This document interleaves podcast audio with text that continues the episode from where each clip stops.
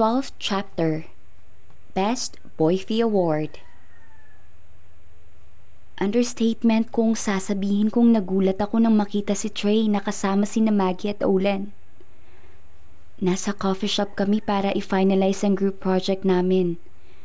Nag-CR lang ako saglit para mag-retouch, para fresh ako kapag sinundo ako ng boyfriend ko.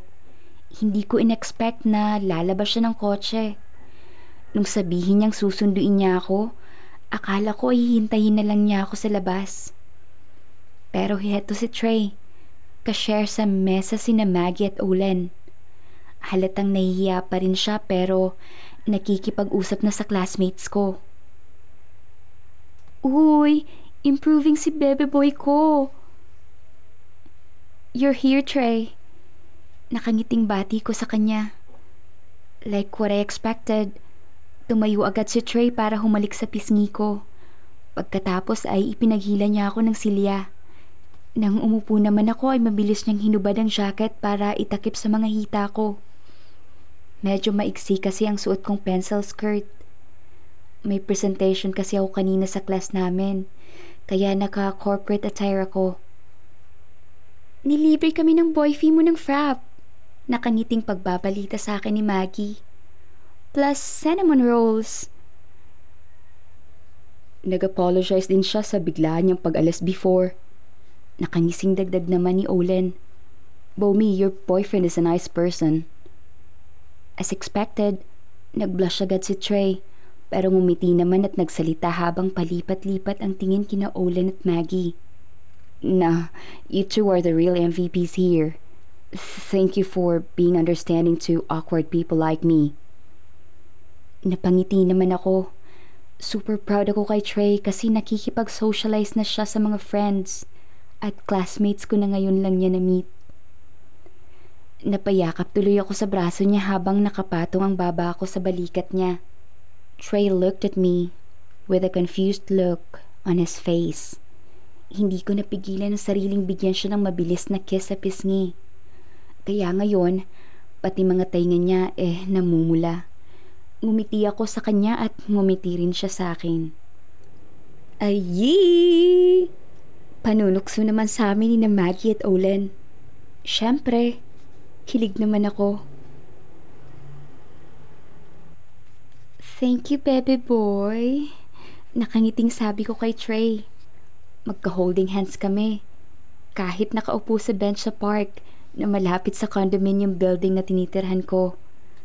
Sa harap namin ay merong water fountain at bongga dahil meron ding colorful lights na parang sumasayaw pa. Hindi ka na tumatakbo sa mga friends ko. Nag-decide ako na lumabas na ng shell ko. I'm 20 years old now.